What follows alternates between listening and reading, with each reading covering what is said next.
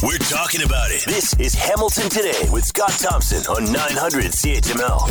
Hey, it's Hamilton Today. I'm Curtis Thompson, Scott's son. Will Weber is on the board. Will Erskine booking the guests. In the newsroom, Dieta Weeks and Dave Woodard. Hamilton has a new mayor and a pile of new councillors. No excuses now. Here's Scott Thompson. How about that? Good afternoon, Hamilton Today. The gang all here. Feel free to jump into the fun. Love to hear from you. Send us a note. You know what? What are your thoughts? What do you think? Because, again, 10 new councillors and a brand new mayor. So, whether the mayor or other people have other political experience or not, the whole point is we got a pretty much a new slate here, certainly a large portion of it. And how many times have we been talking during, in the middle of, or at the beginning, or before or after change? Is there going to be change? And we've seen some, a few changes here and there, but I think this is the biggest one I've seen in a while. So will it make change? What are your thoughts? We'd love to hear from you. You can send us a note, Scott Thompson at 900CHML.com. Poll question of the day has been pretty cool over the last couple of days from Friday. Affordable housing, the big issues, happy with the results of the election, and 53% are saying yes, which are you surprised there? It was split. It was a fascinating race, fascinating to watch, fascinating to listen to the CHML newsroom in fine form last night. And kudos to everybody there who did a great job, and Scott and Bill and Rick and Diana, and I'm going to stop there, Dave and Lisa. It was fabulous to to hear it all come together and the reaction from candidates.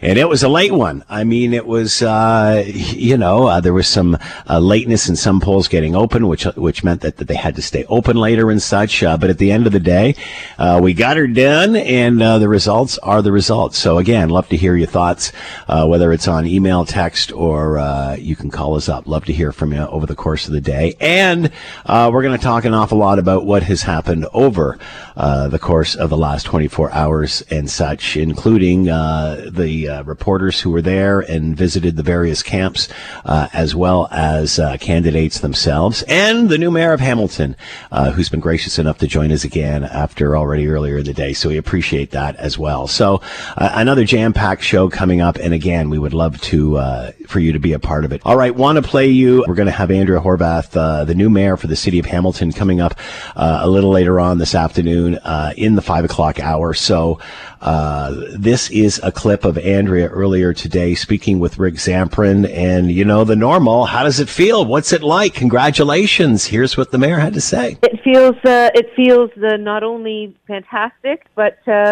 we have some challenges and we have some opportunities, and so it's very exciting as well. I left to do a job that I feel good about in terms of the results that I was able to achieve for people, but I'm really happy to be back home in Hamilton, and I can say that I've never left. I've always lived here, but being on the streets, talking to people in community, all parts of this great city has been absolutely inspirational. It just has felt so wonderful.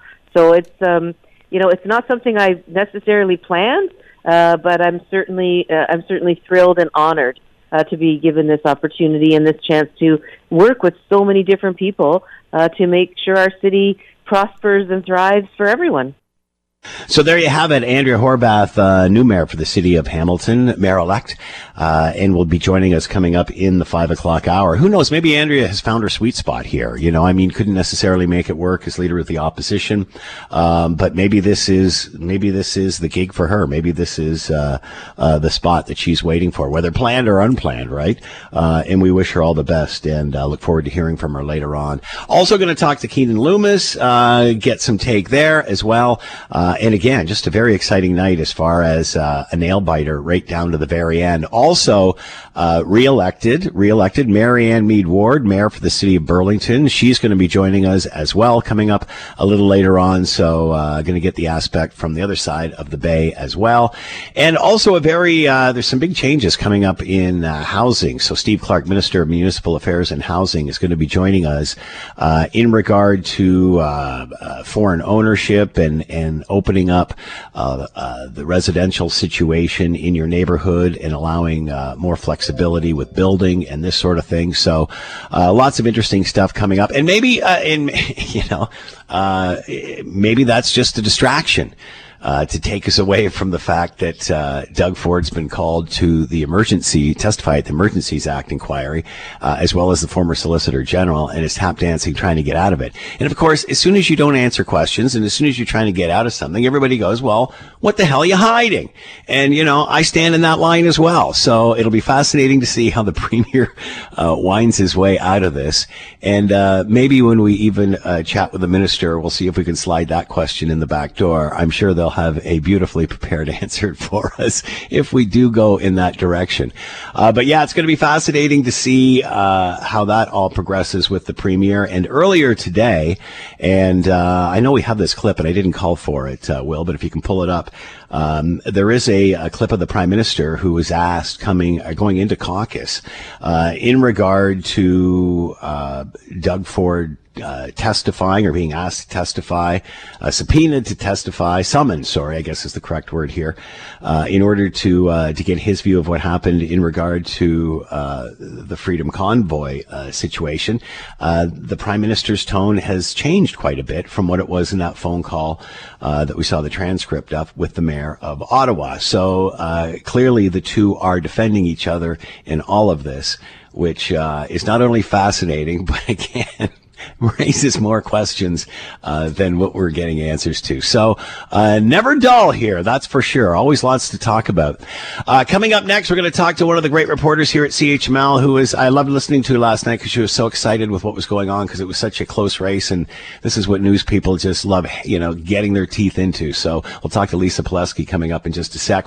Last night, Team CHML, the CHML newsroom out at City Hall and around getting responses, results came in, and for the most part, municipal elections aren't the most exciting of elections, and elections are pretty exciting if you're in the news game and in the game that we do, because you're fascinated with this sort of stuff. But the sort of the lightest of them, all of them, but the ones that are often the most important and where you have the most say is the municipal election. But of course, in Hamilton and with this situation with Mayor Fred Eisenberger not running for re-election, brand new mayor, either way in Hamilton, it makes the race quite exciting. But if I can toot the horn of my CHML teammates and local media, local radio, with obviously municipal elections not getting a lot of coverage, there's no place to really hear it. And last night, CHML did an amazing job, and the news department and everybody involved from top to bottom at covering this and capturing the moment, capturing the excitement of what this race was and how close it was and how historic it was. So if I can tip my hat to the rest of the gang down at 875 Main Street West, the CHML news team did a fabulous job last night. One of those, Lisa Pileski, obviously reporter with 900 CHML, and was out at Camp Keenan Loomis last night. But Lisa, when I was listening last night, I just, I could hear the excitement in your voice. I could see the passion. I could hear the passion, rather. And, you were describing the tight race and how exciting it was, as one minute it was going this way and the next minute it was going that way. So kudos to you and the rest of the team that did a great job. But it sounds like you had a pretty cool time covering this last night. Yeah, it was a great time. And I was saying on with Bill last night that it was like a sporting event. It felt like, when Keenan had pulled ahead of Andrea at that one point, by however many votes, the energy, it was like your team is up in the second period, and they're the underdog, and it's like, oh, they're gonna win, this is it. And but unfortunately for the team that was rooting for that team, that their victory was not to be reality. So it did get a little disappointing after I hung up with Bill. The energy there was a little flagging, but it was still an exciting, incredible experience. I love covering municipal politics because of things like this. You never know what's going to happen. And not just the mayoral race, which was fascinating. It was so much fun to watch. The council races, the amount of new faces that we're going to see on city council this term is incredible. I mean, we had 3 incumbents get knocked out of their seats that they may have thought were safe. And that was just amazing to see. It was so interesting. And I know you've got some audio from some of them, a couple of the newcomers, but every election, Lisa, that's all we hear coming out of City Hall. Change, change, change. We want change. And this time, I think you're going to see it simply because of the change in personnel. Well, even the sheer volume, you've got 10 new faces, so 9 new councillors and 1 new mayor. And if you'll allow me, the work didn't stop last night. So me and my fellow CHML colleague Ken Mann have been reaching out to the new council candidates throughout the day today, trying to hear from them. And we've had some great conversations with them so far. If you'll allow me, I've got a clip here from Jeff Beattie, who replaced Maria Pearson in Ward 10. And I'll just play a little sample of Ken's conversation with Jeff here. People were just tired of same old. I feel like as a community and perhaps as a city as a whole, we were feeling like we were stuck in a rut. And when we were knocking on doors and talking to people, they were particularly dissatisfied with kind of the lack of movement in any direction. Yeah, and that was Jeff Beattie, who is replaced Maria Pearson in Ward 10. And then I also spoke with Alex Wilson, who unseated Arlene Vanderbeek in Ward 13, which is Dundas. And here's a little snippet of what Alex had to say. We're going to have more town halls. We're going to have more public engagement sessions. We're going to be traveling out to the rural areas. So the City Hall is actually coming to you. And it's not just you coming to City Hall with your problems. So we're coming out proactively and asking what could be better, what's working well that we should translate to other areas of our ward or other areas of our city. And so I think building this kind of collaborative approach even within the ward is going to really change what's possible. Yeah, so you can kind of hear the energy in the voices there, and you know, you can see why voters were swayed to vote for change. You know, and coming out of a pandemic, you know, lots of things were changing anyway. You could see that. You could feel that in pretty much everybody right the way across the country. That being said, once the dust settles, we should hang on to these clips, obviously, because there is a tough road ahead at City Hall, not only with the challenges post-pandemic, financial and such. There's a lot of work to be done moving forward as we get into the next term. Yeah, for sure. And that was definitely acknowledged by the people that I've spoken to so far today. I spoke with Mike Spadafora, who is the new councillor in Ward 14, and he mentioned that, you know, he's heard from his constituents that they want to see progress. They want to see lower taxes as well. That's something they're concerned about. The cost of living is increasing. That was also echoed by Matt Francis there in Ward 5. So there's a lot of, you know, concern and an acknowledgement that you know, it's not going to be easy. I was speaking with Tammy Huang as well, who is the new candidate or new councillor in Ward 4, and she was saying, yeah, it's going to be fast and furious those first 100 days in council because there's a lot to be done. But I think, you know, it sounds like they're up for the challenge, so I guess we'll have to see how that goes. It's going to be very exciting. The day after, Lisa Pileski with us, reporter for Global News Radio 900 CHML, and of course, after election night coverage, the dust is starting to settle, and people are starting to speak. Lisa, as always, thanks so much for the time. Great job. Be well. Thanks. You too. You're listening to the Hamilton Today podcast from 900 CHML. It's the new wave kind of thing. You know, we wondered the call for a new generation. That, you know, I've been around for a very long time, so I think perhaps the results show that I might have been caught up in that a little bit. There you have it. Former mayoral candidate Bob Rutina speaking about the results from last night. Of course, Andrea Horwath, the new Hamilton mayor-elect, and as well 9 councillors coming in. And how many times, you know, I've been here for a bazillion years. How many times after an election, change? How many, or before an election, we heard change. It's all about change. We got to get change. And even if there was, you know, a few years ago, and there's a couple of councillors that change, and maybe 3 or 4 or whatever. But then, you know, it wasn't long before they get chewed up and, you know, diluted in the sauce, I guess. So, but with this many new faces and a new mayor as well, is it change for Hamilton. It's 3:37. I'm Scott Thompson, Hamilton Today. Love to hear from you. 905-645-3221. You can text us. You can call us there. You can send us a note, Scott Thompson at 900chml.com. Let's bring in Peter Graefe, professor of political science, McMaster University. He's with us now. Peter, thanks for the time. Hope you're well. I am, thanks. Hope you're well, too. So far, so good, Peter. So your thoughts. We've talked about change. I think I've talked about with you several times. Is this the election that sees change? Is this enough to make a dent and certainly change the direction of the ship? Well, I mean, in my 20 years of living in this city, only three councillors had ever lost their re-election bid. And then yesterday, three more did. It's sort of a doubling of the number. So, I mean, I think that's a bit of an indication of the extent to which the public was looking for that. And I think, you know, just from thinking about groups you've been in a situation where you have, you know, a group of 16 people and there's a couple of new people, they come in, but they really have to get used to the way of doing that the people who are already there have in place. And they're really, you know, they'll come and have to learn from those people. And it's really hard for them to change how things are done. In a situation where, you know, 9 or 10 of the 16 people around that table are coming fresh to it. And even the, you know, the people who are there already, I mean, three of them were elected just 4 years ago. You know, I think it's a situation then where the culture can be reinvented and where ways of doing can be changed. And so, you know, situations where we saw, for instance, members of staff getting grilled in cross-examination by counselors with, you know, none of the other counselors getting up and saying anything about it. It may be that situations like that are going to change when you have such a significant number of new counselors and new ways of acting around the table.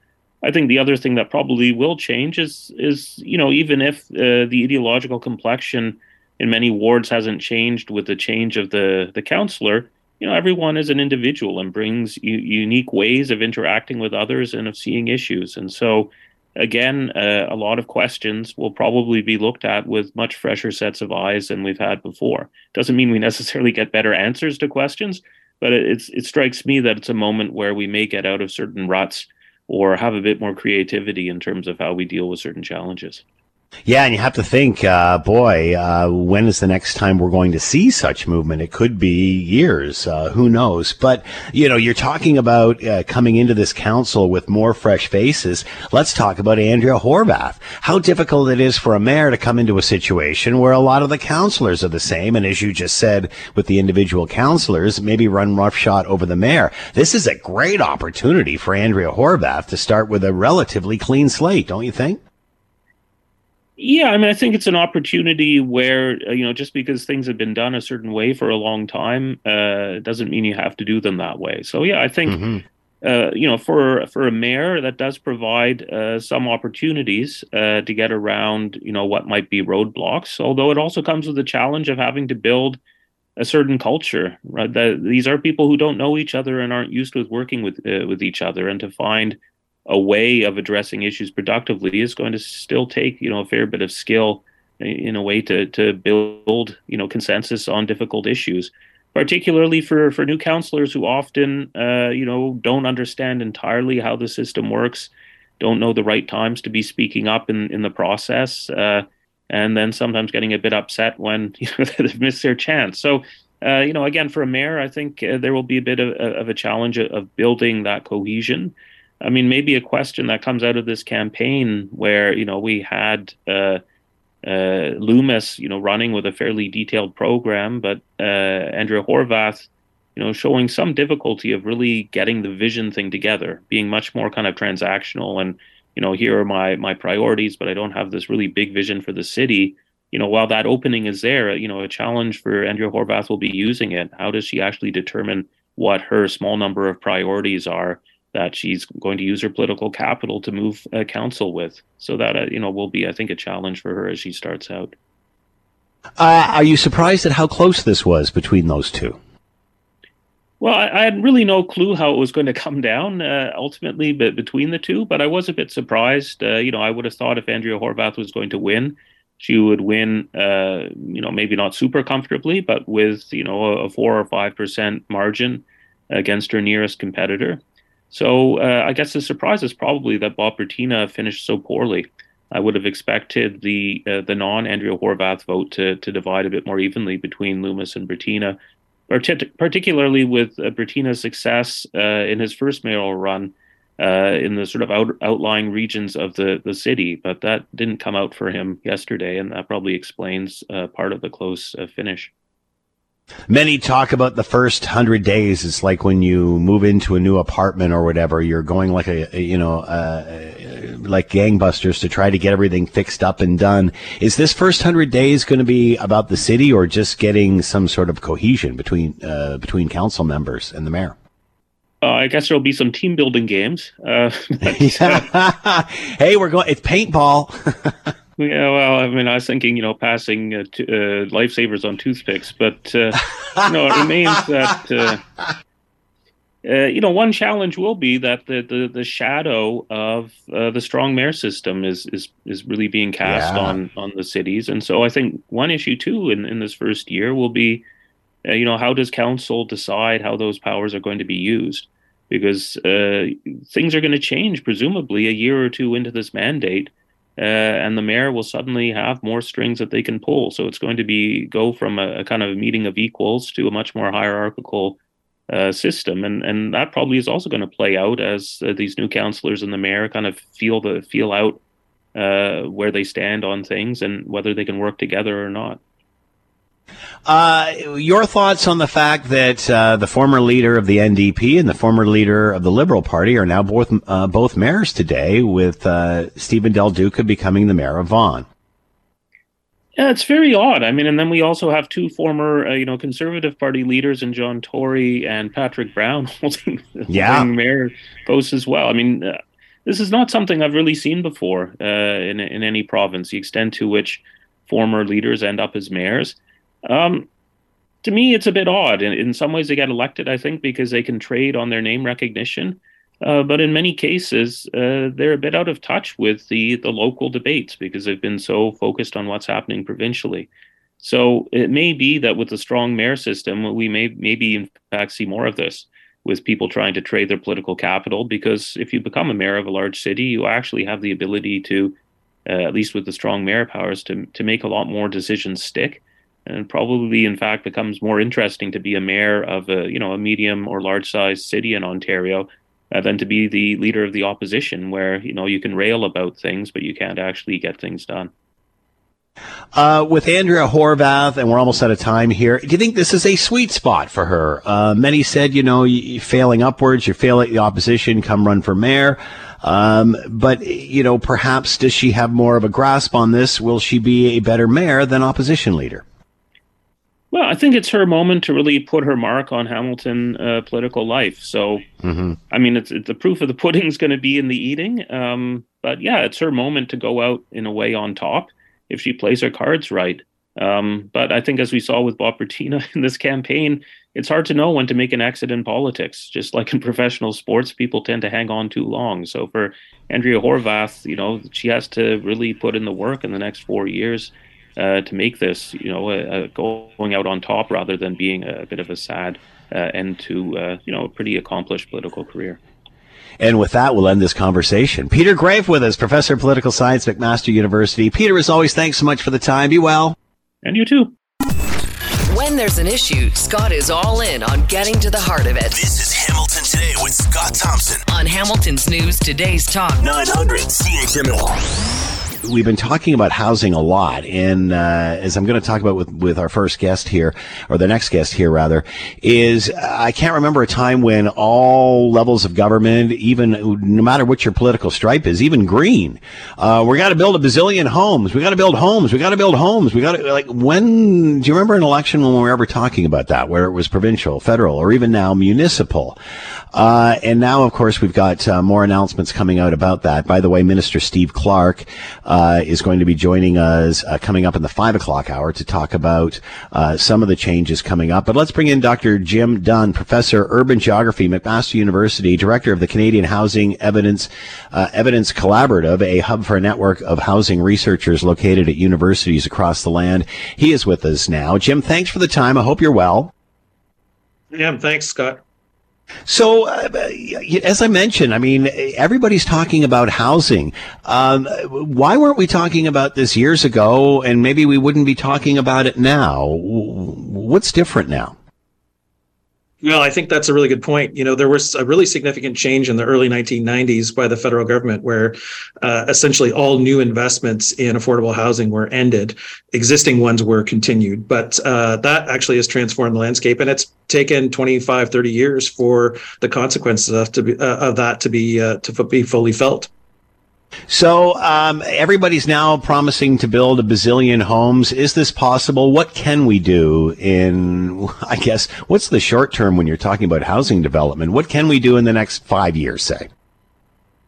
Well, I like to think about it as, you know, listen, supply is not going to solve all our problems. We can't do it fast enough anyways. Right. That's one of the problems. But more than importantly, from a really strictly affordable housing perspective, we have to continue to do supply. And actually, Hamilton's very... got some great resources here, and we've got some great organizations that do good affordable housing development, and we've got federal programs that are supporting that. So there's some really positive notes there. But we also have to do acquisition.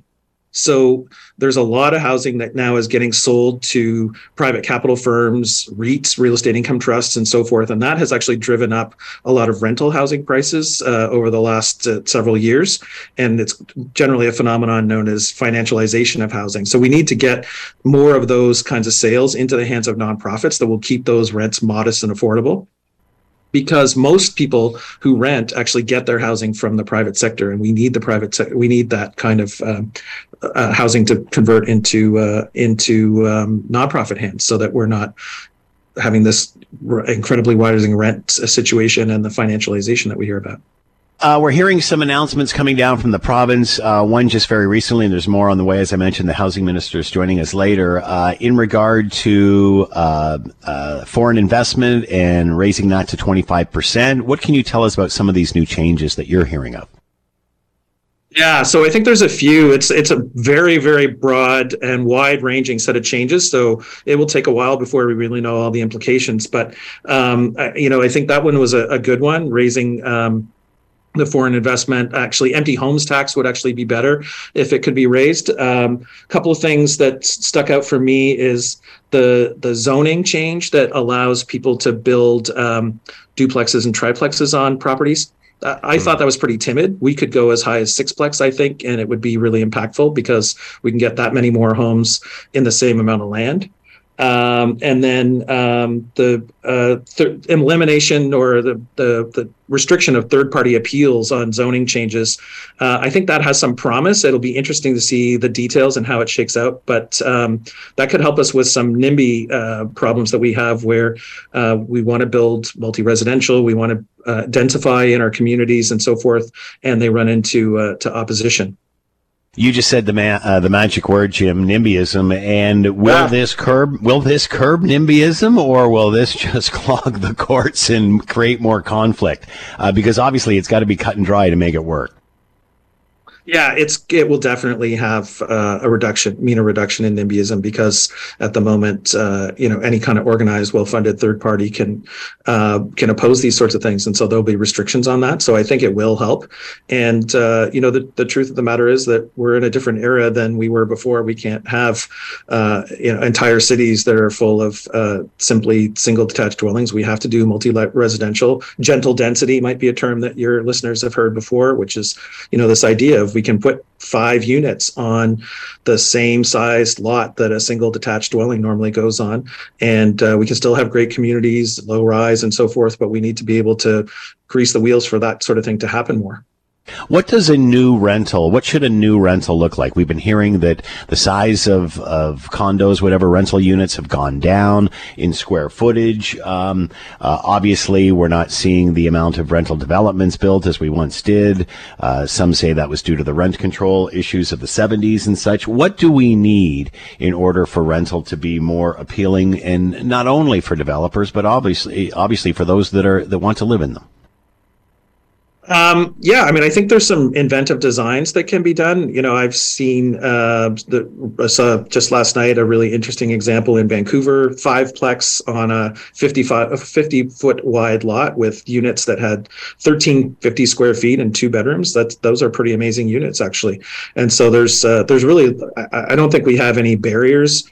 In fact, we've got lots of innovation and those sorts of things. Modular construction is also something that's coming along. So I think there's some great opportunities there, but certainly we needed to eliminate some of the regulatory barriers that exist to that. And I think we could do more.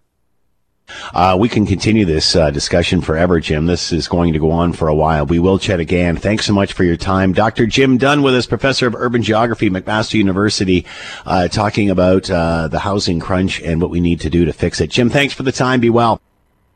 All right, thank you. All right, Dave Woodard, CHML reporter, was out at Mayor-elect Andrea Horwath's headquarters last night. Dave, thanks so much for taking the time. Obviously, at Andrea Horwath's headquarters last night, what was the buzz? Because it was a close race. There's times when Keenan went out in front. What was it like to be there? Yeah, it really felt as though it was, like I said, a bit of a horse race. When I first got there, there was already a lot of reporters in the room. There was a lot of cameras that you don't normally see. I think that kind of spoke to a lack of excitement elsewhere in the Greater Toronto Hamilton area in terms of mayoral races. But there was cameras from City TV. There was cameras from Global TV. You know, Sean O'Shea, one of our own, was there. We got to chatting a little bit. And so there was a little bit of a buzz when you got there that this was going to be, you know, like a pretty important race. And it was just kind of exacerbated by the fact that we didn't get numbers right away. You remember yesterday that there were some issues with some of the some delays at some of the voting polls. So we were all kind of sitting and waiting. And while there was a lot of enthusiasm and a lot of excitement over what could come, I think there was also a lot of people who were kind of biting their nails waiting to see the first polls come in, and when those first polls did come in and they showed that Andrea Horwath had a very short lead, you kind of saw that. There was one point, actually, I mentioned where I thought, Keenan kind of pulled out in the lead, and all of a sudden you see a lot of people going from like hanging out in front of the television where all of the poll numbers were, kind of go over to the bar. And so it was one of those things where it's just like, all right, everybody just take a breath. Everybody just kind of calm down. But yeah, it was very exciting to watch. And as every time the poll numbers came in, there were, cheers, and there was a lot of times where people were, calling out Andrea's name, and they were actually on a different floor altogether, so they couldn't hear them. But it was an exciting place to be. And exciting to listen to you do it all as well. So lots of coverage, you were saying. Is that because Hamilton, big city, who's going to get a new mayor, because Mayor Fred didn't run again? Or is it because of the high-profile candidate, meaning the past leader of the opposition, official opposition for Ontario, or obviously both? I think it was both. I think that you have Andrea Horwath, who was a long-time leader of the Ontario NDP, kind of running to become the mayor of the city. I think that was a big deal. I also think, though, there wasn't a lot of challenges in other mayoral races across the GTHA, right? I mean, it wasn't as though John Tory was going to be challenged. Marianne Mead Ward wasn't going to be challenged. Even a lot of, council races in Hamilton were kind of exciting too, because we saw that this whole thing about change was kind of a big deal with the Hamilton political scene. And so you see a lot of these kinds of things happening. Also, you have to think, when Andrea Horwath went forward, Bob Rutina's name went forward. That's another part of name recognition. Nobody really knew who Keenan Loomis was, and so it became more of it became an even bigger story, especially as polls came out in the days leading up to the election, but definitely last night it was one of the main stories in the GTHA. It seems for the last few decades, people have been talking about change at City Hall, whether you get a couple of changes here, a couple of changes there. Did you get the feeling that this you know, after covering all of this for the time that you have, that, yeah, this, you know, you bring in 9 members, 9 new voices, you're going to see change. I think so. I think it's interesting, you know, the pessimist in me is like, well, let's see in a year how we are.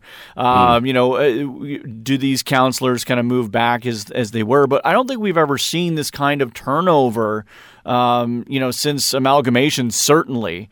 And we haven't seen this kind of turnover in council in a while. And a lot of names that have been counselors for a long time, Maria Pearson, Jason Farr, they're no longer with this council. So I think, you know, Sam Marula as well, he announced, you know, a while ago that he wasn't going to run for re-election. So there was going to be a lot of change already. And so I think that just kind of, you know, snowballed on top of itself. And we're going to see that change, whether or not that really becomes an issue with how council works. I think that's yet to be seen. I think usually when you see a lot of new people in any kind of room, there's a lot more expanded ideas, right? People kind of go outside of their safety zone so that they can, you know, get along with other people. So I think in that first year, we may see a lot of things happen in a very short period of time because everyone's trying to get along, whether that's, you know, continues through year 2, 3, and 4, and what the next election looks like, who knows? And you have to ask yourself too, Dave, you know, this is a lot of change that we haven't seen in a while. If we had term limits, we'd see this sort of change more often. Maybe that will open that discussion again. Yeah, you never know. I mean, it's one of those things that's going to have to be a provincial order, I do believe, because they're the ones that are in charge of the Municipal Act. But it is something that I know a lot of people that when they went out and they ran on things like, I don't want to be here for 12 years. I don't want to be here for 16 years. If I can't get something done in 2 terms of office or 3 terms of office, then I shouldn't be here. You know, John Tory, when he first won in Toronto, he ran saying that he would only go for 2 terms, and then, well, now he's into a 3rd. So that's the other part to that, right? I mean, it's an interesting concept of having term limits here, but in Canada, it hasn't always really worked out that way. You're listening to the Hamilton Today podcast from 900 CHML. Let's bring in Keenan Loomis, joining us, and had a very strong runner-up to Andrea Horwath, of course. Keenan Loomis, a Hamilton mayoral candidate, is joining us now. Keenan, thanks for the time. I hope you're doing well. Thanks, Scott. Yeah, I am definitely doing well. But obviously didn't go as we had hoped yesterday, but I am so proud of this volunteer-led grassroots effort that came within a hair's breadth of being mayor. And, you know, it was quite incredible, the amazing support that we ignited across the entire city. So I will definitely take those memories and those good feelings with me for whatever comes next. First of all, before we get started here, thank you and congratulations for throwing your hat in the ring and making this a race, and a very exciting race at that. What are your thoughts the day after? Do you go back over things that you've done? How do you digest this? Yeah, I don't know. I've never done this before, so you know I'm still within the first 24 hours of this, and it's quite raw.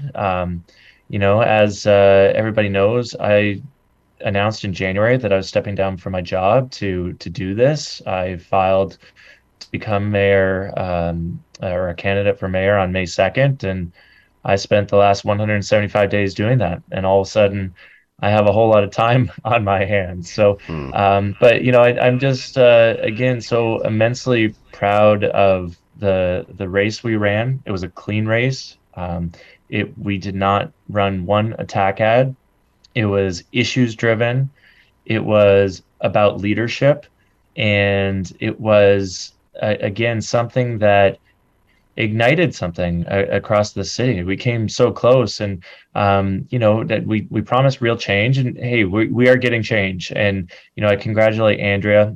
She's the first woman mayor of Hamilton. And I think that's something that we all rate. And we have some incredible new counselors coming in as well.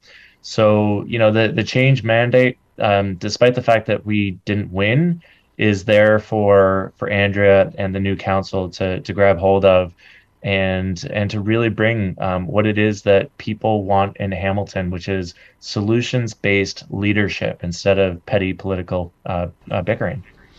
How much do you think name recognition played in this, Keenan, or his experience in this case? Because, you know, again, considering you had the lack of name recognition despite starting earlier, I mean, the others certainly had a greater history in that respect, but you still made it an incredibly close race. That has to be encouraging. Yeah, it is encouraging. Name recognition was everything. It is everything in politics. And, you know, we knew from the very beginning, and that's why I did announce so early, and why I did start running so early, and why I hustled my ass off at every single event and, you know, thousands of doors across the city. It was to bridge that gap. And over the course of that journey, it was amazing. You know, the people that I met, just absolutely amazing. The number of events and all the connections that we made, I will never forget this. I will take these memories with me forever and cherish them. And, you know, it's just what I regret most, and I said this last night in my concession speech, was that, you know, don't worry about me. I'm going to be fine. I don't know what is next, but I am going to be fine. What I really feel bad for is the people who contributed so much time and energy into this. They're the people that deserve to win. So I feel definitely bad about that, but I'm ready to look forward. And I, you know, I offered Andrea, I talked to her this morning, and I offered her my full support and help in doing whatever I can to help make Hamilton better. I definitely want to see her succeed, and you know, I think that I can definitely help out in that regard. So I'll be around, and you know, I hope to be able to find something that will provide me the opportunity to continue to bring leadership to this community, because that's what we need. It might be too early to ask this, Keenan, but what is your impression of your first venture into this? They say in some situations it's a difficult sport, obviously making light of it with the sport analogy, but what's your impression of doing this? Yeah, I have no regrets. You know, again, I will cherish this whole time, all of the effort that I put into it. I'll be able, I can look myself in the mirror at least, knowing that I gave it my all, and that we really tried to make it about ideas and about leadership. We kept out of politics and that the dirtiness of it. And I think that, you know, that's what I was trying to offer. I think that as we look at all levels of government, you know, it would just be nice if more good people stepped up to run. That's what we want, right? As people who are looking to be served by their leadership, and we really tried to provide that alternative. And, you know, again, hey, we've got nothing to be ashamed of. We came so close, and so there was something about it that really did resonate with people, and you know, it was I was just. We were just trying to bring something different, and Hamilton deserved that, needed it, got it, and you know, we have a whole heaping spoonful of change in Hamilton City Council. So I'm proud of that. I think we've already made a difference, and that's something that I can definitely hang my hat on. Does your success encourage you to keep going? Would you do it again? I would definitely do it again, knowing what I did. I'm not saying that I am doing it again. I don't know if the higher levels of government, to me, have never appealed to me. I've never been a part of any party, and I can't see how or where I would fit in. I wanted this because it was about providing leadership in this community, and there are a whole bunch of other ways in which I can do that. And so that's what I'm going to be looking forward to as the future unfolds. But, you know, right now I can be a parent again. There's a lot of things around the house that have been neglected that I need to get to outside in the garden. So for the first time in a long time, I have time, and that's not a bad thing, although I'm already a little bored. So talk about the fact, and we've only got a few seconds left, that there is so much change on council. As a mayor, whether you or somebody else, that's got to be a positive scenario, knowing that at least you're not having to swim too much upstream. Yeah, I think this is everything that we had hoped for when it comes to the composition of council. Just not when it comes to, you know, who's occupying the mayor's office. But, yeah, you know, I trust that Andrea is going to do the right thing going forward. I expect she will. And I think that, you know, there's a lot of people that are out there who are ready to hold her accountable if she doesn't. All of us deserve to aim higher. That was one of the big things that we promised, was delivering real change to Hamilton and to aim higher. And so now it's up to those folks who have been chosen by the electorate to actually do that. And if they do that, then they will have my full support, and I'll do everything I can to help out. Keenan Loomis with us, Hamilton mayoral candidate. Keenan, congratulations on a very tight race. Good luck, whatever you decide to do moving forward. Thanks, Scott. Appreciate it. If Scott Thompson isn't satisfied with an answer, he'll delve into the issue until he is. You're listening to Hamilton Today with Scott Thompson on Hamilton's News Today's Talk 900 CHML. All right, it's going to be nice to be talking to Marianne Mead Ward about something other than coyotes. But great news, Marianne Mead Ward, for her, will serve a second term as mayor, Burlington, Ontario, in an overwhelming win in last night's municipal election. And, of course, the campaign reducing traffic congestion, overdevelopment in the city, and the implementation of an affordable housing plan. Marianne Mead Ward is with us now. Marianne, thank you so much for the time. Congratulations. Thank you so much. It's a great morning. How are you feeling today? I'm feeling so thrilled that I can be back for another 4 years, and really looking forward to continuing the work that we really laid the foundation for this last term. What have you learned from the first term that you can take into the second? Well, there's how much time do you have? You know, this is what I've learned in my 12 years in office, is that you have to have patience and you have to have perseverance to get what you want to achieve done. There are some things that I started my very first term in office as a council member that are just bearing fruit now, and that's a challenge in a world that is used to instant response, instant answers, instant solutions, instant opinions, to say, look, some things that are worth doing take a little bit of time, particularly those big issues that we really need to work with other levels of government to help us solve. We have a role to play, but we can't do it alone.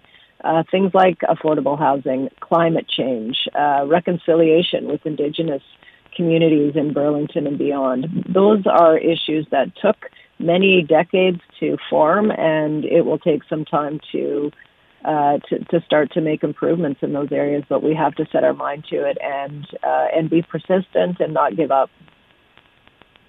What about housing issues? Because it's amazing how this issue has jumped to the forefront, whether it's a provincial election, municipal, even federal, it doesn't matter your political party stripe or such.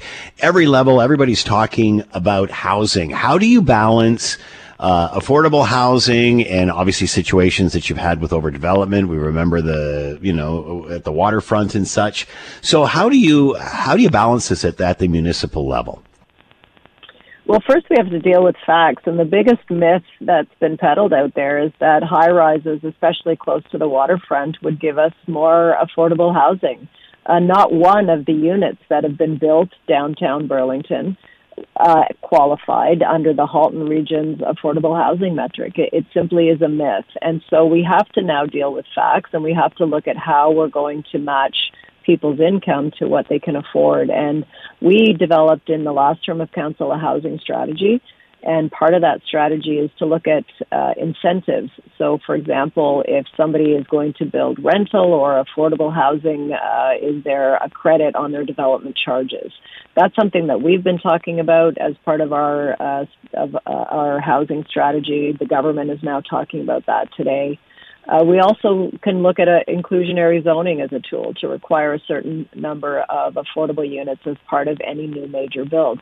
These are tools that the province has only recently given municipalities. We didn't have those before, and so we couldn't compel a percentage of affordable housing in all of the condos that have gone up in Burlington in recent years, and that's a huge missed opportunity.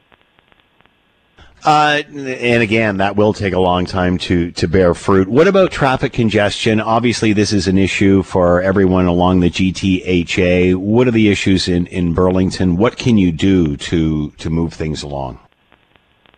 Well, there's a couple of things, and one is providing people alternatives to a single occupancy vehicle to get around town. And so we are investing continuously. We did in the last term. We're investing in our transit system. We are with more drivers, more frequency. We've made transit free for 12 and under, for seniors at off-peak times, and for any of low-income residents that qualify for the split pass. And in the next term of council, something that we started discussing until COVID shut schools, we were talking about free transit for high school kids. I'm committed to picking those discussions up. If you make transit reliable, efficient, effective, fast, people will use it, and that takes vehicles off the roads. But we also have to design and build our communities not with the car in mind, but with pedestrians and people and walkability in mind. And so we know that the bulk of new growth coming to Burlington around our 3 GO stations, that's where we want to see the growth. But we can't just have housing. If all we put is housing there, and that's the pressure on us all the time, we are going to create traffic nightmares on our streets. So people need to be able to walk out the door, get on a train to go somewhere, but also walk out their door to go to a service, a shop, a job, a park, and a community center. And so we're designing those plans right now, and they will be approved by this term of council. But we need all of those factors and amenities to be in place within a walkable distance, because we can't traffic engineer ourselves out of congestion. We've got to find ways to that are helpful to get people to use other forms of transportation or not need their car at all. Marianne Mead Ward with us, re-elected mayor, City of Burlington. Marianne, congratulations. Good luck. We'll chat again. Thanks so much for your interest. You're listening to the Hamilton Today podcast from 900 CHML. Andrea Horwath is the mayor-elect for the city of Hamilton, making history last night, becoming the first woman to do so, and not a bad birthday present as well. Andrea Horwath is with us, mayor-elect for Hamilton. Andrea, congratulations and happy birthday. Well, thank you so much, Scott. I appreciate that. Man, the planets must have been correctly aligned here. Did you feel, wow, this is going to be on my birthday? You never know. That might bring me luck. Did that ever cross your mind? You know what? It did. When I realized the date of the municipal election aligned with my 60th birthday, yes, I'm prepared to acknowledge that. It seemed like the universe was telling me something. It's quite funny. Welcome to the club, Andrea. You are now officially a seenager. That's the new term, seenager. Oh, there you go. Thanks. I haven't heard it before. I don't know if I like it or not, but thanks. Well, I'm a little unsure myself. All right, pretty exciting race. Your thoughts the day after as you're processing all of this? Well, I've certainly heard from a lot of people, a lot of Hamiltonians, a lot of a lot of media folks have reached out. It's been a very busy day. So to be really frank, I don't think I've taken very much time to stop and reflect. I really don't. I'm grateful. I'm excited still, as I have been all through the campaign. I'm humbled, but I obviously have some ideas and some ambitions around how we can turn things around with the city and get some things done, and excited with the new council with so many new faces. But I think tomorrow is going to be the day when I do a lot more of the heavy reflection. It has been an amazing journey, though, and having so many people in the race, so many people in the mayor's race, but also in all the other races, has been, I think, good for our city. Although, the turnout, I think we all think it could have been better. Mayoral candidates, I have to think, Andrea, even past and present, are very envious of you now because, you know, even getting the mayor's chair, you still have to deal with a council. There's been lots of chatter about that over the years and change and such. But you're walking in with 9 brand new councillors. That obviously presents a bit of a challenge, but you've also got a clean slate.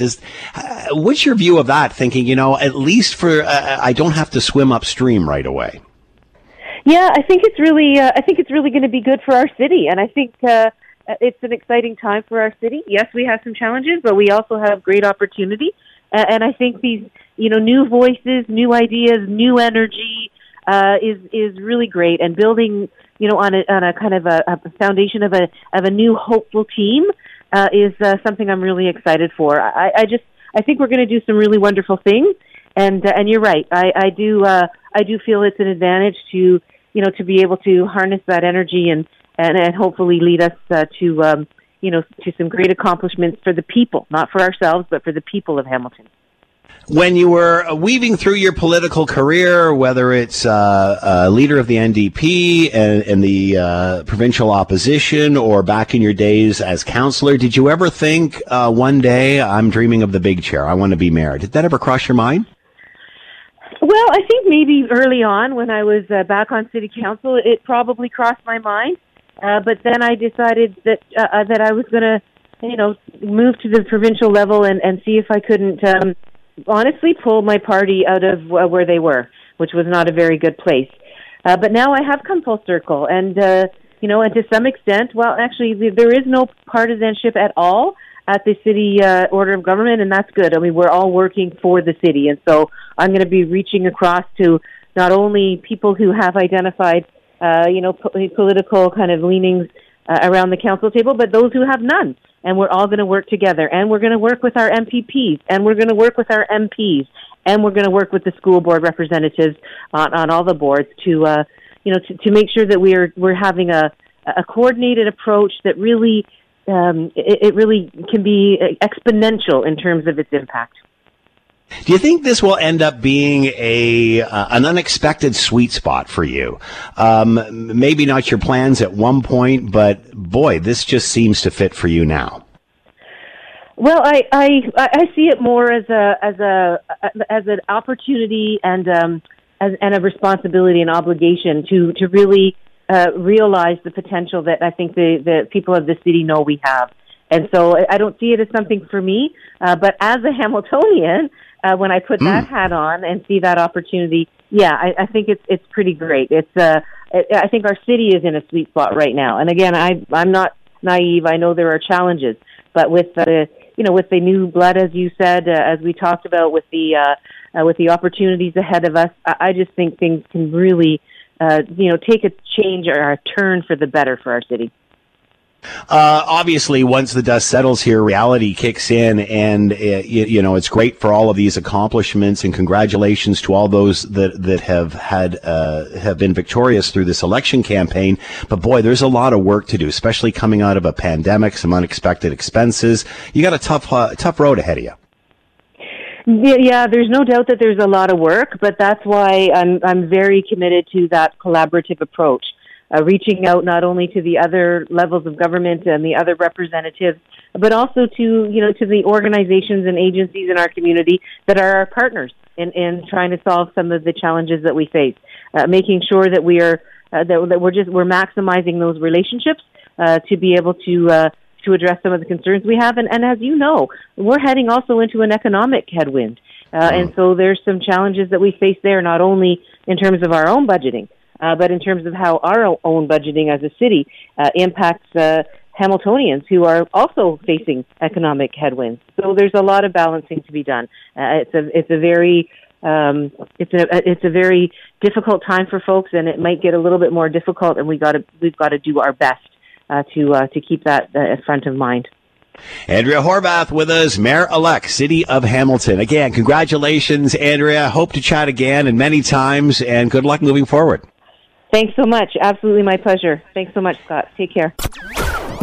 All right, we're hearing of lots of changes happening in Ontario in regard to housing and just the rules and regulations around development and such. Let's bring in Steve Clark, Ontario's Minister of Municipal Affairs and Housing, introducing legislation outlining the next phase of Ontario's plans to build homes and get her done, as they say. Steve Clark, Minister of Municipal Affairs and Housing, with us now. Steve, thank you for your time. I hope you're doing well.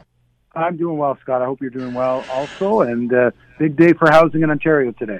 So lots of chatter about this. And as I've said many times, this is the first, whether it's the provincial election, municipal, or even federal, that housing has been a top issue right the way across the board, whatever level of government or whatever political stripe you seem to be supporting. This seems to be the call of the day. Tell us about what is going to change and how this will lead to more homes being built in Ontario. What has been announced here? What's changing?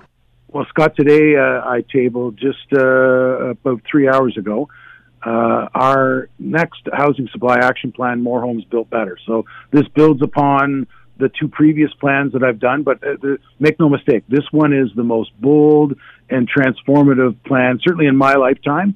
It fundamentally changes a number of planning matters that creates more as-of-right missing middle housing, more homes being built near transit, and really deals with the fees that stifle affordable and attainable housing. There's lots in here. We've listened to the experts, but we also were just elected in June on a promise to build 1.5 million homes over the next 10 years. The best year we've ever had, Scott, was last year in 2021. We had a record, a 30-year record of building, but it was only 100,000 starts. So you can do the math. 100,000 times 10 isn't going to get us to that 1.5 million. We're going to be at least 500,000 houses short, and that's not with the projected growth factored in. So you know, we had to be bold. We had to be transformative, and this bill will go a long way to help us meet that goal. Give us a couple of examples. We've heard 25% tax on foreign investors. We've heard allowing to build more dwellings within a city lot, per se. Give us an example. Well, you know, the example that we use in addition to the two you just gave us is the fact that we needed to freeze, reduce, and exempt the type of housing we want built. So attainable housing, affordable housing, nonprofit housing, and the studies are out there. You know, the fees and government charges are a significant portion of the cost of housing, adding up to nearly $200,000 per unit. So we wanted to ensure that those affordable, attainable, and nonprofit are exempt from things like development charges, parkland dedication, community benefits charge. We also wanted to incent more rental and provided a sliding scale of discounts in development charges up to 25% for family-size rental. We need all types, all shapes, all sizes, all price ranges of housing. We are that short in all those sectors. And regardless of the success we had last year, we need to put shovels in the ground now. We need to make sure that these fees and the input costs are dealt with, in addition to some of the planning matters like, you know, intensification around transit and like those 3 units as of right on every existing home in the province. So it's big, it's bold, but it's needed. We need it, and we need it now.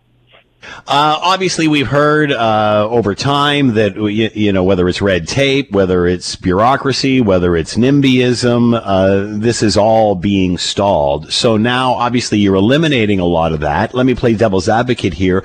Are you worried that the demand to build will mean sloppy planning, that will, because we're cutting some of that red tape, stuff that we don't want will get through because that red tape was put there for a reason? So they will say, Steve, so how do you balance that? No, I think the balance. I think the balance, Scott, is the fact that we need everybody to do their part, right? So we need all 3 levels of government, whether it be our municipal partners or even the federal government, right? They've announced a $4 billion accelerator fund. I think we need to work with the feds and get that money to get shovels in the ground and help our municipal partners. But we also need the development community in the private sector, and we need not for profit to all do their fair share to help us in that pledge. You know, the 1.5 million homes, Hamilton's share of the housing pledge, 47,000 homes over the next 10 years. I think that's a very doable pledge. But, you know, make no mistake, you mentioned NIMBYs. You know, Scott, I think we're past NIMBYs now. I think we're past not in my backyard. We're more like bananas. Build absolutely nothing anywhere near anyone. So we've got to change the bananas. We've got to stop people holding up good housing projects. So we're going to make a lot of changes, but they're needed, and they're needed now. And that's that was the impetus of me adding our next housing supply action plan. And I have to tell you, under the leadership of Premier Ford, we are going to get it done. Everybody needs housing, no matter what end of the spectrum you're at, whether you're starting, whether you're downsizing this, you need something. We hear a lot of the phrase affordable housing, affordable housing. Well, a lot of housing isn't affordable no matter what, you know, which end of the spectrum you're on. How do you decide what is affordable housing, and does that mean lower for lower income Ontarians, or because really nothing is affordable. So how do you balance, you know, what you're doing as far as affordable housing, those that can't afford it, perhaps subsidized, what have you, versus what everybody else is looking for? Yeah, I think it's all about the mix, right? Like, as I said to you, we need not just detached homes, we need semi-detached, triplexes, quads, we need family-sized condos, we need more rentals. And I believe it's not just the planning changes and the freezing of fees and the streamlining development approvals. It means that we've got to look at every step of the housing continuum, and like I said, we've got to have everybody to do our part. There are things that I can control, like the planning process that I'm putting in this bill. There are going to be things that are going to be out of my control, like interest rates at the federal level. So I've got to ensure that when the economy gets in a bit better shape, that I put all the planning policies through so that municipalities can get shovels in the ground faster. That's what I've concentrated on. And as well, every mayor that I go and visit talks about some government land that I own or that the province owns that we should be turning into attainable housing. And that's one of the things that Minister Surma, our infrastructure minister, and I are going to look at. We're going to work with municipalities, and if there is, you know, a program where we can support the dream of affordable home ownership on a government-owned property, that we can, you know, deal with the land costs, deal with the DCs. That's something that I think is really exciting, and I'm sure that we're going to get engagement at the municipal level. Very exciting. Today's election. Very exciting, yeah, especially after a municipal election, and it certainly is top of mind. All right, Steve, I can't let you go. I know you're the Minister of Housing. Are we going to hear something from the Premier in regard to the Emergencies Act and whether he will go and give his opinion on what's happened? Many are saying that if you don't talk, they'll talk for you. When are we going to hear from the Premier? Yeah, you know, Scott, that's a policing issue. It's not a political issue. You know, it's a federal commission looking at a federal decision to invoke the Emergencies Act. You know, it's not in my jurisdiction to predict what's going to happen, but it's a federal matter, and you know, we're cooperating, we're providing the information that the commission wants, and you know, that's really all I have to say on it. Steve Clark with us, Minister of Municipal Affairs and Housing. Changes coming to how homes are built and planned in Ontario, which is welcome news. Steve, thanks for the time. Be well. Yeah, be well. I'll see you soon. You're listening to the Hamilton Today podcast from 900 CHML. You know, at this end of the show, by the time you know your brain mush and stuff, because you've asked all the questions, you've interviewed all the smart people and such. But you know what I'm thinking? Have you ever noticed that lines, phrases just become catchphrases? Like, I remember a while ago, I think this was before the pandemic, when you'd say something to somebody, they go, 100%, 100%. So did you notice that the tie cat, 100%? Did you notice that in the election, 100%? And now it's right? As if you're trying to convince people that you're right. So the other day I saw this, right? So this is what I saw, but now I'm trying to convince you that it's right. We got to have people on to talk about this. What is the next big catchphrase? What is it, 100%? Is it right? If you're in the U.S., it's that's all I know. I tell you what. All right, let's bring in Scott Radley, host of the Scott Radley Show. You can read him in your Hamilton Spectator, fresh off election coverage last night. He is with us now. Scott, thanks for the time. Hope you're doing well. I am doing well. Scott, how are you doing?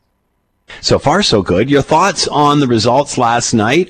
Very exciting. Great to listen to CHML and the coverage that everybody did and bringing the results in and such with a late night, obviously, result. But your thoughts on Andrea Horwath and the race between her and Keenan Loomis? 100%, right? That's all I know. I tell you what. It was, look, if you were on a deadline, it was terrible.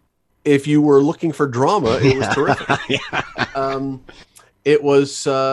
It was one of those nights where it was literally, and I don't say literally as another one of those throwaway words, I mean literally going down to the last few polls and, you know, swinging back and forth. It was like a great sports event where they keep changing leads and you don't know who's going to end up winning in the end. And I recognize, and don't want to somehow make this seems silly, I recognize this is really important because it's going to determine a whole lot of things about the future of our city and a lot of other things. But just for that one evening, before we get into the meaning of it all, it was terrific drama. Fascinating that we have two former leaders of the opposition, meaning the Liberal Party and the NDP, and each one are now mayors of cities. Meaning Stephen Del Duca in Vaughan and obviously Andrea Horwath in Hamilton. It's amazing. Now, you know, name recognition, you can go up and down with that. But it seems to me Andrea's found her sweet spot here. I may be being too generous, but it really seems that this might be her bailiwick. Any thoughts? Two things on that one. First, about Stephen Del Duca and Andrea Horwath both becoming mayors, both people who didn't really rub Doug Ford's back a lot, let's say, over the last number of years. I do wait to see if the strong mayor powers will be extended to Hamilton and Vaughan. I really do. That's going to be interesting. But as for Andrea Horwath and finding her spot, you're absolutely right about the fact that the one thing she came into this election with that I argue even more than Bob Rutina, whose name was very well known around here, was the name recognition. I don't think I don't think there was a person in Hamilton who doesn't know something about Andrea Horwath. And traditionally in a municipal election, that is absolute gold. That's the one thing that you just can't buy is name recognition. Where this was a little bit unique is her name recognition came with either baggage or wondrous things. Yeah. Because I don't think that if you look at the polls that happened through the course of the election, there was one in July and there was one just before the election. Andrea Horwath started at 30 something percent. The second poll finished at 30 something percent. Now in the election, she went up to 40, but relatively speaking about the same as where Loomis was. She came in where everybody either liked her or didn't like her from day one. And I don't know that there was anything that she could have possibly done to change too many opinions. It turned out that it was enough for her and she got in. Now she has 4 years to either bolster the opinions of those who backed her or change the opinions of those who didn't, because now she's not NDP leader Andrea Horwath, she's Mayor Andrea Horwath, and there's a big difference. I think also past and present mayoral candidates are very envious of Andrea Horwath, and that's simply because when she walks into the door as mayor, she's got 9 new councillors. One of the big issues for any new mayor coming into any new city, and especially Hamilton, no matter how many great ideas you had, you were going upstream with a council that, you know, could easily sway one way or the other depending upon what was going on behind the scenes. At least now, she's got a clean slate, which must be really refreshing if you're the mayor. Assuming they work with you and break your way on a lot of votes, if you're the mayor, that's what you want. Now, clearly we saw at least 3 new councillors who lean progressive, who lean left, to go with some who were already on council. That traditionally has been Andrea Horwath's side of the political aisle. So you would think that would benefit her to get things done.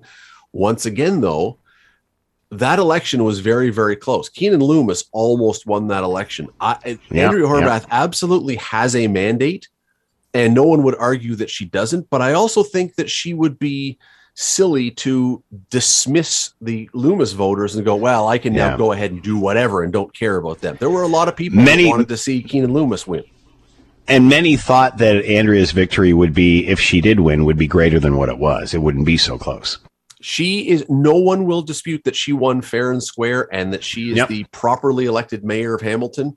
But again, I think she would be, and she doesn't need my advice. I think she would be unwise to just dismiss those other people, the nearly 50% who didn't vote or who voted for her opponent, and say, we don't care now, I'm in office. I think she will work to try and win those people over. We'll see. I think it'll be fascinating. Scott Radley with us, host of the Scott Radley Show. You can read him in your Hamilton Spectator. Coming up right after the 6 o'clock news. As always, Scott, thanks for the time. Be well.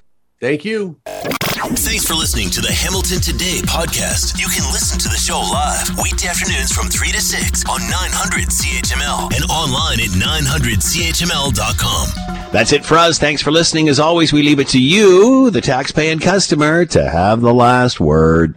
Mr. Lowe wrote in to say, whether you agree or disagree with yesterday's election results, it is democracy working. If you choose not to vote, then you have absolutely no right to complain. And next election, you want to exercise your privilege to vote. Many people on our planet lack such a privilege. Hi, it's Shauna, and I might be a bad parent because my kids think french fries are vegetables. Hey, it's Ryan, and I might be a bad parent because I went out for wings when my wife was in the hospital after giving birth. Johnny here. I might be a bad parent because in my house, the tooth fairy gives pocket change. But we're not alone. Len emailed us and said his 6-year-old daughter's Tarzan moment going from love seat to lazy boy by curtains made him more proud than any dance recital. And Andy left his 2-year-old at the rink. All right, guys, I'm sure we're not alone. Like Andy's kid.